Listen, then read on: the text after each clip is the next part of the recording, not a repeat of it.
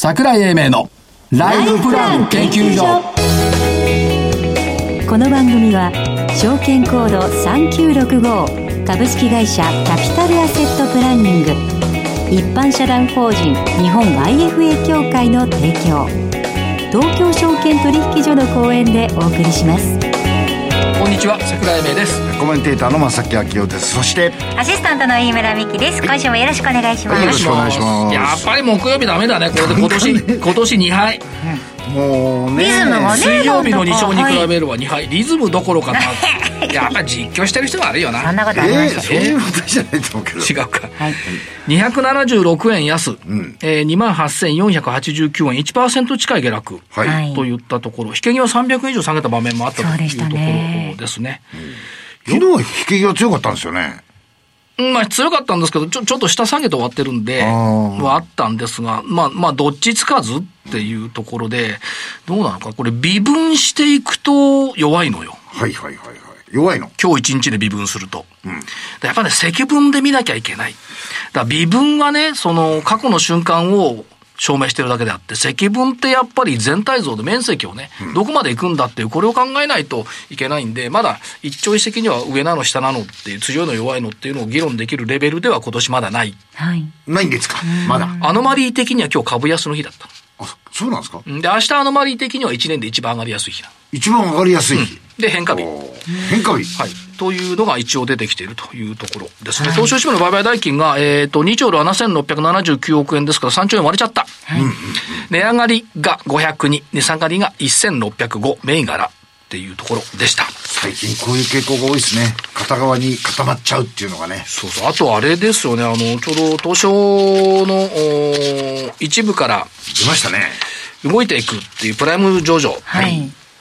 これ、スタンダードに移行するのが321社いたっていうのがあるのと、はい。それから経過措置を受ける銘柄があ296社。はい。はい。これはやっぱり今後の展開っていうのは期待したい？うんっていうところでしょうね。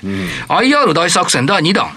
というふうに桜井さん言ってますねというふうに見えるんで、プライム上場に向けた計画書を出した企業について、ここのリストってプラチナペーパーじゃないの？だかなるほどら逆に言うと、その意地と気合の入った企業。というふうに見ておきたいっていうのと、ポイントは、形にこだわるのか、実質を成長軌道に変化させるのかっていうのが問われた。まあ実質成長軌道に入れてもらわないとこれがね、どうも活字とか見てると、どうも形にこだわる論調が多いよねっていう。でも形をじゃなくしたいから今回やったわけでしょ？どうなのかな？気候へ気候変動対策とか社外取締役とか女性役員の数ってこれ形式基準じゃない？どっちかっていう。と。確かにそうだと思います。課題はどこにどう投資やって売り上げ伸ばして利益拡大するのってここが問われてるのに、なんか形式基準の流通額とかね、時価総額とか、そうなのかっていう、問われてるのは本業の成長性の継続でしょ？はいはいはい。そこ、だから PBR1 倍割れが多いとか言ってるんじゃなくて、本業の成長性の継続をどうするんだっていうところがあればね、形式基準なんてこう沈黙してきていいんじゃない？うん、だから僕はあのスタンダードに残る企業のコメントの方がす少し響きましたね。そう。僕たちはグローバルじゃないぜ。国内でしっかり稼ぐんだぜ。それはそれで立派だと思います。そうだと思います。というふうに思います。だから現場にいろんなことあるっていうのを考えると、その頭で物考えないっていうのが、やっぱり必要かなって思っている中で、はい。えっと、先週の戦いですが、正木さんはセック惜しかったね、5円安。ね。5円安はい罰罰は罰だ罰は罰だ。い私はトピックスのコア30に期待したところで、リクルート、ファナック、日本電産3つ罰。頑張ったのがお正月に CM の目立っていた日東電工6988。おかしいでしょ、?B2B の会社がなんで CM やるのってずっと不思議だったのよ。丸。丸90円上がった。雪降ってたから、ね、ホワホワイトでニューアートって丸。2.1%上昇。ということで、よかった丸が丸があって2つありました。で、えっ、と、じゃあ今週の銘柄。はい今週はですねえっ、と日本の企業が勝てそうなものの分野で素材メーカーをちょっと今研究し始めましたすごいよね、70の手習いだよ。そうですよ74の手習い。手習いな、習うのはいいことです。はいはい。で、えーっと、またかと言われるけど、昭和電工4004。あの、ACF っていう、ACF スレスレジストというのがね、はい日本のマーケットとしてはすごく高いんですが、それ何こは半導体に絶対必要だの素材でしょ？そう、はい違法性電動膜っていはいここが必要で、あの、ここがうん非常に、えー、昭和電工さんの中でも、こう特筆すべきものじゃないかなと思います。はい。いい会社だよ。はい。浜松町にあるけど。ですね。いい会社に変わりましたね。か1階に受付あって受付に3人も控えてるからね。それがいいんですか？いやいや、本当にあの、社員に優しい会社だし、みんな真面目だし、あの、社風はすごい好き。それから、必要不可欠なものをやってるなとか、もうアルミじゃなくって、ですね半導体の方に向かってきてるし、はいそれから、まあ、黒煙電極世界一のシェアですから。ですよね。うんすごいっていうことです。正木さんに見込まれたのが、最大かわいそうなところ。そういう言い方しないの？私、いいのね、1銘柄で。あ一目からでいいよ。はい、6089ウィルグループ。はい。あ、ウィル、はい。ウィル知ってる？え？ウィルグループって知ってるってあのウィルじゃないでしょ？うん、違うと思うよ。そうね自動車を会社売ってるウィルじゃないと思うよ。はいはいえーっと、だから知らない人多いんだよ。東証一部で歴々の。はい。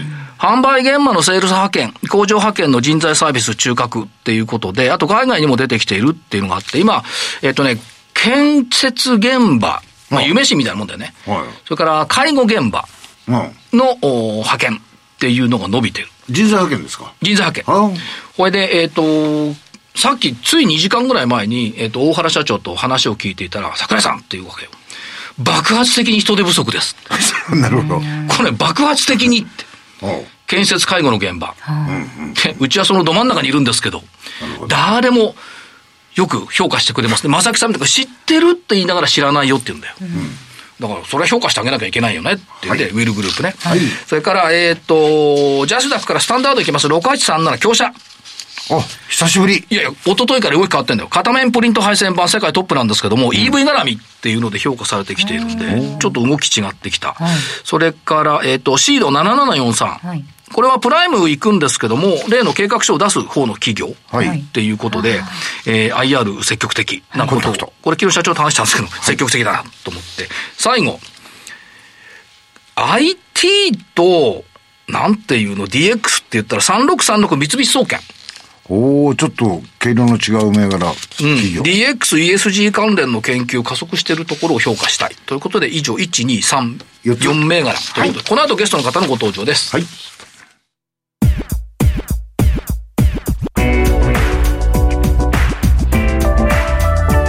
桜井英明のライフプラン研究所。それでは本日のゲストをご紹介します。日本資産運用基盤グループ、ジャンプ。主任研究員の長澤俊夫さんです。長澤さんよろしくお願いします。よろしくお願いいたします。よろしくお願いします。ジャンプって言うとあれですけど、あの資産、日本資産運用基盤グループを JAMP。はいこれを略して読むとジャンプということですよね。で、えっと、いろいろお伺いしていきたいんですけども、日本資産運用基盤グループさん、役目っていうのをまず伺いたいんですが、昨年4月、大原社長にご出演いただきました。で、えー会社の取り組み、IFA 業界の今後等についてお伺いいたしたんですけども、長澤さんは、これまたすごいですよ。主任研究員。主任研究員ってどういうお仕事されてるんでしょうか？えー大原から、大原からもですね、昨年、あの、お話しさせていただきましたが、まあ、弊社は、まあ金融機関の黒子的存在としまして、まあ、資産運用のプラットフォームを提供してるんですけれども、まあ、その中でも、ゴールベースアプローチ型投資一人運用サービス、まあ、これが中心となっています。いわゆるラップビジネスなんですけれども、まあ、今までのファンドラップと大きく違うところはですね、まあ、金融機関のアドバイザーが長期的に顧客に寄り添いながら、資産運用の先にある人生の目標達成のお手伝いをするというところでございます。なるほど。こうしたビジネスが伸びていくためにはですね、我々も単にサービスを提供するだけではなく、まあ、採用していただく金融機関や IFA の皆様、えーこういった方にですね、なぜこのサービスが真にお客様本位となり、国の施策でもあります、まあ、貯蓄から資産形成にふさわしいか、これをご理解いただくことが肝になると考えておりまして、こうした、まあ、資産運用、資産形成の重要性とかですね、当局の施策、より良い取り組みをしている金融事業者の情報などをですね、SS SNS で発信したり、まあ、金融業界の専門誌に寄稿したり、まあ、有識者の方への、まあ、インタビューをしたりしてですね、対談記事にまとめまして、まあ、公表したりしております。ということは、まあまあ、どっちかっていうと、まあ、必要なんだけど、とっつきにくいみたいなところが あるところを翻訳して、翻訳して解釈してくれて、わかりやすく、こう、研究発表してくれてる。こういう理解でよろしいですか？はい。まあそういったところかと思いますね。はい。はいでですね、今、当局の施策っていう話がありましたけども、長澤さんは、えっ、と、1年前まで金融庁で検査官をされていたとお伺いしました。はい。この金融庁の検査官っていうと、これ、半沢直樹のテレビドラマがよくなくって、片岡愛之助さんが演じたあの、黒崎検査官。はい。やあね、あなたみたいなね、イメージしか多分ない方多いと思うんですけども、そんなことは実際ないんですけども、実際はどういうお仕事をされているのか、一般の方にはなかなか想像つかないと思いますんで、まあ、せっかく機会の、せっかくの機会ですんで、そのあたり、えっ、ー、と、金融庁の検査官、どんなことをされてたのか、そのあたり分かりやすく説明いただけますか？あありがとうございます。えドラマでのですね、黒崎検査官、まあかなりキャラが立ってたんですけれども、まあ実際の検査官はですね、まあ確かに金融機関の方から見れば怖い存在かもしれないんですけれども、まあ至って普通のサラリーマン、普通の人ばかりで。す、まあ何をやってたか。金融機関にいるとそうも見えないですけど、はい、何をやってたか、はい、えー、何をやってたかについてはですね、まあ金融庁で顧客保衛の業務営と呼んでるんですけれども、まあ具体的にはですね、投資信託などの金融商品を、まあ蘇生したり、まあ販売したりする金融事業者の皆様がですね、ね、真に顧客の利益を考えたビジネス、まあ、これをしているかについて、まあ、モニタリングっていうところをやっておりました。難しく言うと、フィデューシャリーデューティー。はい。っていうやつ。ま、ここね、横文字出てくると、まずね、耳が閉じちゃう。そうだね。これはどうなんですか？はい。あの、金融庁でもですね、初めはフィデューシャリーデューティーと呼んでたのですが、うん、まあ、横文字より分かりやすくということでですね、まあ、顧客本位の業務営というふうに変わりました。まあ、具体的には金融機関が、まあ、自分たちが儲かる売りたい商品を売るのではなく、まあ、お客様本位の商品、サービスを提供しているか、まあ、金融機関のさまざまな、まあ、販売データを分析したりですね、まあ、経営陣の方々に、まあ、ヒアリングしたり、また営業の現場をですね、実際見ることも重要ですので、まあ、営業現場の方にもいろいろインタビューなどもしたりしました。つまりその投資家さんに対する投資家重視の姿勢っていうのを皆さん持っておられて、うん、それが現場の正木さんとか我々みたいな人間たちがきっちりと遵守しているのかどうか、これをチェックするっていうことで理解してよろしいですか？はい、そうですね。はい。だから、看板に偽りないかどうか。正木さん耳痛いでしょ？自分たちが儲かる売りたい商品を売っていたか。言っていた過去の話ですよ。20年ぐらい前ね。そうです。今、お互い様じゃないですか。そして、お客様本位の商品サービスを提供しているという、しているかという金融機関の本来の姿勢を遵守しているかどうか。はい。今、だいぶでも変わってきたな。今もうこんな感じですよ。と思うんですけど、はい、でも例えば相手が正木さんみたいな人だとする と、金融機関さんも、金融庁の方々も、どうも、金融庁の方々にはきれい事しか言わないんじゃないかっていう、経験則からいくとそういうのも感じるんですけど、どうでしょう？はい。まあ、確かにそういう面あろうかと思いますけれども、まあ、実際の販売データを見るとですね、例えば本当に顧客のニーズに沿った販売した結果なのか、まあ、疑問に感じるような場面も多々あります。正木さんもだから夢見ない昔のこと。見ない。はい。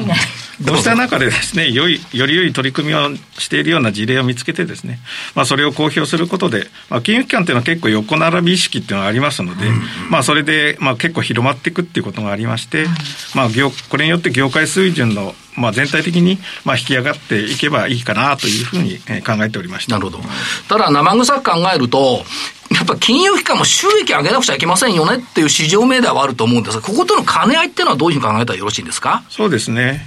でも商売の世界には昔から近江商人の三方よし、まあ買い手よし、売り手よし、世間よしとかですね。戦義交利、まあ義を先にして利を後にするようなものは栄えるとか、まあこういった考え方があります。まさにこのお客様本位とですね、ビジネスの持続性の両立ができるようなビジネスモデルを考える必要あるんじゃないでしょうかっていう形で、まあ、経営陣の方にはいろいろ投げかけたりはしておりました。まあ、そういったことをまあ繰り返しこう強調していただけると、全体が変わってくる。個々も変わるし、業界も変わるってこういうことですね。すねはい。で、ところで、その金融庁というのは、どういうところって考えたらいいですか早めに聞いておきたかったね。そうそう。うん、はい。金融機関にとってはですね、結構まあ怖い存在、嫌われてるかもしれないんですけれども、まあ、一般の方にとってではですね、まさに投資家を保護する立場にありまして、まあ、投資家の皆さんの視点視点でですね、行政をまあ考えようとしているまあ役所だと思っております。うんはいまあ、私自身、もともとはですね、銀行員を、まあ、27年ほどやってたんですけれども、まあ、2011年より、まあ、縁ありまして、まあ、金融庁に勤めることになりましたが、まあ、検査を受ける方側から、まあ、する側へ転職っていうのは、なかなか貴重な体験だったと思ってます。そうですよね。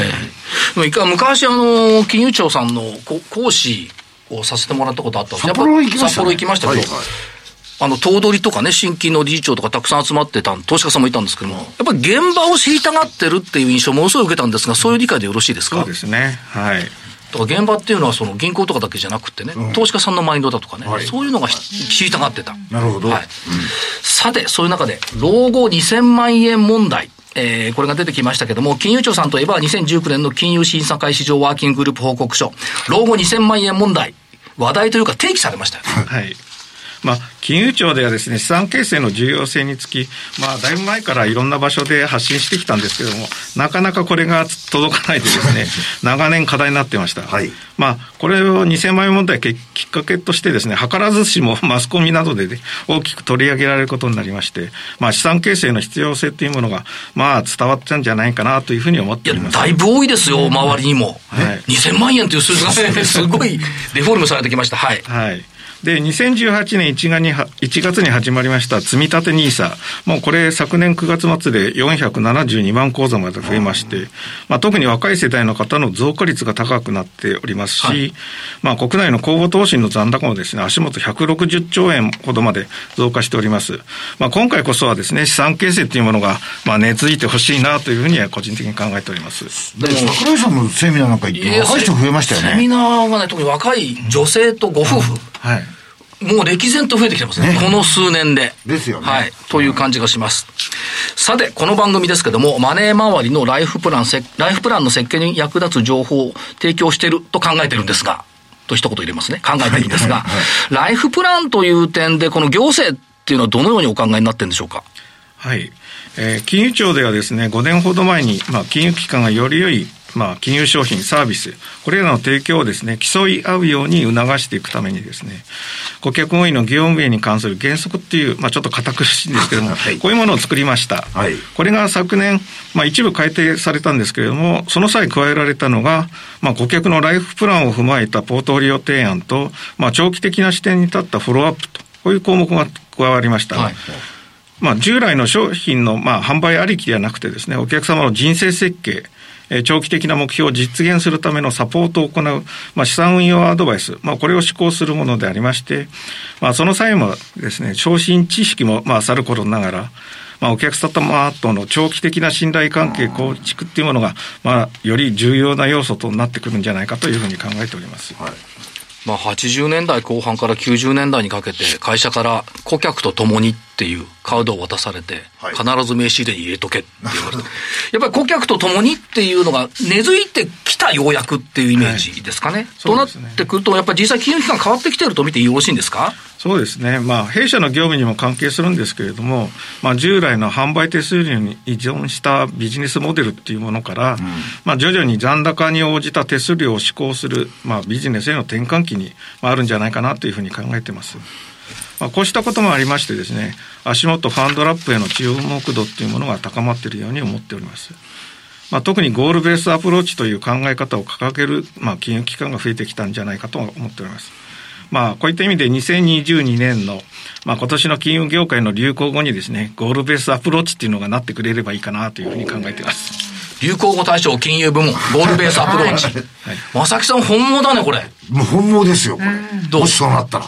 ね。本望です。はい、よかったね。海名に書いてください。いや、海名、思い残すことないね、これ。ないです。こうなればね。でもやっぱりゴールベースアプローチっていうのは、やっぱり顧客に寄り添うっていう姿勢が必要ですから、やっぱり重要なことですね。そうですね。まさにお客様、まあ、単に老後の資金、えー、を貯めるっていうことだけじゃなくてですね、まあ、教育資金とか、うん、まあ、住宅資金とか、まあ、いろいろお客様それぞれ、まあ、多様性を持ってですね、えー、まあ、そのゴール、目標っていうものを持っていらっしゃると思いますので、それぞれに、えー、見合った形でですね、まあ、寄り添っていけ、言っていただければというふうに考えています。はい、まあ、あとどうでしょう、金融庁さんが資産形成進めていくために行っている取り組みなどあれば教えていただければありがたいんですが。はいまあ、今日ご紹介したい点がまあ2つあります。まあ、どちらもですね、私自身がまあ担当してはしていたわけじゃないんですけどもね、はい、1つ目はまあ積み立て NISA ミートアップと言いまして、はい、まあ、一般の方々から、まあ、資産形成に関するご意見などを聞かせていただく場、これをですね、まあ、個人投資家の意見交換会、まあ、これを開いています。まあ、意見交換会って言いますと結構堅苦しいなんかイメージを持たれちゃうと思うんですけれども、はい、まあ、インフルエンサーと呼ばれるようなですね、投資ブロガーの方に、まあ、ご登壇いただいて、まあ、投資体験談をお聞きしたりですね、夏場であれば、まあ、金融庁の職員が、まあ、浴衣で参加したり。金融庁の方が浴衣で出てくる。はい。参加したい。えー、結構気取らない感じのイベントでございます。はい。もう一つはですね、まあ、金融教育っていうのも非常に、まあ、重視してるんですけれども、はい、まあ、昨年ですね、うんこドリルっていうのが、あの、まあ、世間で、人気だと思います。まあ、算数、国語とか、まあ、いろいろ子供向けのですね、はい、えー、教育。まあ、これと連携しましてですね、まあ、インターネット上でお金について楽しく学べるですね、えー、小学生向けコンテンツ、うんこお金ドリルっていうのを、まあ、金融庁で公表しました。金融庁がうんこドリル作ってる、はい、結構好評でですね、第2弾も公表されて、まあ、金融庁のホームページのトップページに、えー、出ております。運行金ドリル、ぜひ見てみたいと思います。あんまり入ってないで。はい。まあ、金融協会長くいますけど、まあ、金融庁さんと意識高かったんですけど、結構、普通の投資家目線でいろんな、いろいろ取り込んでられるってことが今日よくわかりました。そうですね。中澤さん、ありがとうございました。ありがとうございました、はい、どうもありがとうございました。ありがとうございます。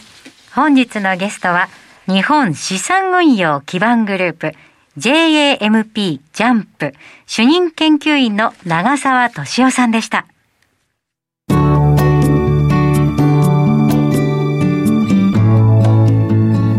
今週のライフスイートさて資産運用について学ぶこのコーナー今月のマンスリーゲストは株式会社オールアセットマネジメント代表取締役村上健一さんです。今週もお話伺っていきたいと思いますが、今日は直近の資産形成ニーズの高まりについてお話聞けるということですが、やっぱり、あの、みんな今後どうしたらいいんだっていう相談多いんでしょうか？あの、どうしたらいいんだっていう相談っていうよりもですね、はい、うちに今どんどん IFA が入ってきてるんですけど、はい、保険系の方がですね、はい、で、なんで入ってきてるかっていうと、私のあの、ストーリー提案が響いてるんですね。ストーリー提案。どういうストーリー提案ですか？例えば、えっ、ー、と、積立 NISA と一般 NISA どちらがいいのとか、はい、で、それに対してストーリーがあります。はい、例えば、インデックスファンド、アクティブファンドとか、はい、お子さんの学費を貯めるのは、学士がいいの、ジュニアニーサがいいのとかですね。はいはいはいはい、はい。そういったいろいろ、はてなはてなっていうテーマを、金融商品の知識と、うん、あと、あの、長期の資産形成の有効性と、まあそういったものを、あの、私セミナーで、毎月やってるんですけど、はい、そのやり方でお客さんの本当に役に立つんだっていう実感をですね、はい、IFA が持つんですね。うん、なので、はい、うん、そういうふうなことで、もともとこう潜在化している資産形成ニーズをきちんと掘り起こしてあげる。うん、可視化してあげてるわけ。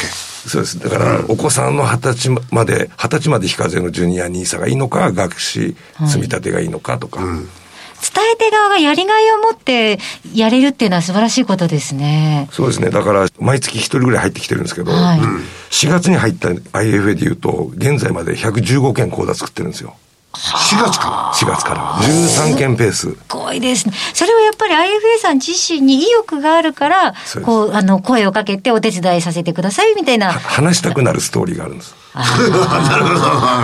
じゃあ聞きたくなる人もたくさんいるわけですそうです。まさに掘り起こしって先ほどおっしゃってましたけど、うん、そういうことですよね。そうです。皆さんそれぞれ様々な将来の夢とか、はいニーズ、ニードっていうのがあるじゃないですか。うん、それに対してどういうロケーション先、ロケーション先っていうのは保険がいいのか、投資がいいのかとか、に加えて世界株がいいのか、はい、日本株がいいのかっていうことをきちんと説明できる IFA を育成してます。なるほど、なるほど。そっか、じゃあ資産形成ニーズの高まりにはきちんとこう、つついてくれるあの、伝え手側が増えているってところもあるんですね。そうですね。なので、口座開設のスピードもものすごく速い理由は、お客さんがそれに共感して、はい。口座開設される。単純にこ、これだからこうっていう感じではないんですね。ないんですね。まあだから、お医者さんとか弁護士の先生もそうですけど、お医者さんがいろんな処方をしたり、いろんな手術をしたり、あの、いろんな薬を処方したりするじゃないですか。うん、それと同じように、その辺の知識をきちんと備えた上で、処方していくっていう。はいはい。それが伝わるようで、お客様に。はい、うん、で、口座開設。まあ、資産形成ニーズの増加っていうか、顕在化ですね。させてあげるという。はい。まあ、そういうことですね。やっぱりリマンドがやっぱりきちっと、あの、把握できて、そこに正確なる処方ができれば、おのずと対処方法も生まれてくるということになるわけですね。はい。この新規講座開設増加の裏には、ただ単にみんなの意識がちょっと高まったっていうところと、もう一つ、その、意欲のある IFA さんの増加っていうのもあるわけです、ね、ということですね。はい、うん。それから伝えたい村上さんの熱意があるんです。はい。えー、来週も引き続き村上さんにお話を伺います。今月のマンスリーゲストは株式会社オールアセットマネジメント代表取締役村上圭一さんでした。来週もよろしくお願いいたします。それではここでお知らせです。財を生かすと書いて財活。キャピタルアセットプランニングは創業31年目。我が国の多くの銀行、証券、生命保険会社に最先端のシステムを提供しております。東証一部上場。証券コードは3965、39老後。フィンテックによる日本人の豊かな老後と円滑な相続、事業承継を創造することをミッションとしております。新たに提供するサービス、財活コネクトは、相続、事業承継、資産運用などに悩むお客様と、キャピタルアセットプランニングが提供しているウェルスマネジメントワークステーションやゴールベースプランニングなどのシステムを活用しているプロフェッショナルな財活アドバイザーを結びつけ、お客様のお悩み解消のお手伝いをするマッチングサイトです。今すぐ財活コネクトを検索。東証一部上場、証券コード3965、39老後、キャピタルアセットプランニングにご注目ください。資産運用の目標設定は人それぞれにより異なります。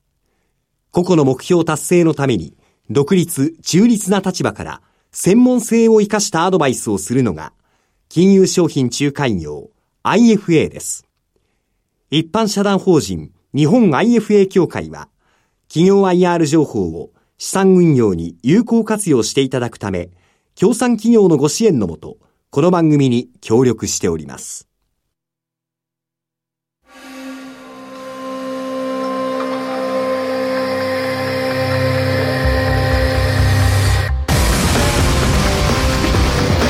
桜井英明のライフプラン研究所この番組は証券コード3965株式会社キャピタルアセットプランニング一般社団法人日本 IFA 協会の提供東京証券取引所の講演でお送りしました。なお、この番組は投資その他の行動を勧誘するものではありません。投資にかかる最終決定はご自身の判断で行っていただきますようお願いいたします。運行金ドリル面白いね、見て面白いですね。面白いね。見たら面白いね。はい。見てみよう。うん。あの、質問だとかね。うん、結構考えられてます。道徳的なこととかもいろいろそうそう。お金に関するもの。これ IFA さん使えるよ。使えるね。うん。あと、ちょっと適度な、あの、その、運行金ドリルならではのくだらなさが良いですね、非常に。とてもいい。はい。いやいや、それはいい。ぜひ。で、えー、っと、明日 S q なんですよね。うん、で、S q でさっきもちょっと言ったかもしれませんけども、一年中で一番上がりやすい日、かつ変化日。はい。はい、ポイントは、えっとね、12月のメジャー S q 値が2万8523円なんですよ。はい。これ上回りたい向きのが多いんじゃないのという気もします。ということで、えー、お相手は桜井英明と、えー、正木明夫と、飯村美希でした。早いね、早いです。なんか一言ないないです、はい、時世のことございません。ないの？はい。そうですか。それではまた来週のこの時間まで。ごきげんよう。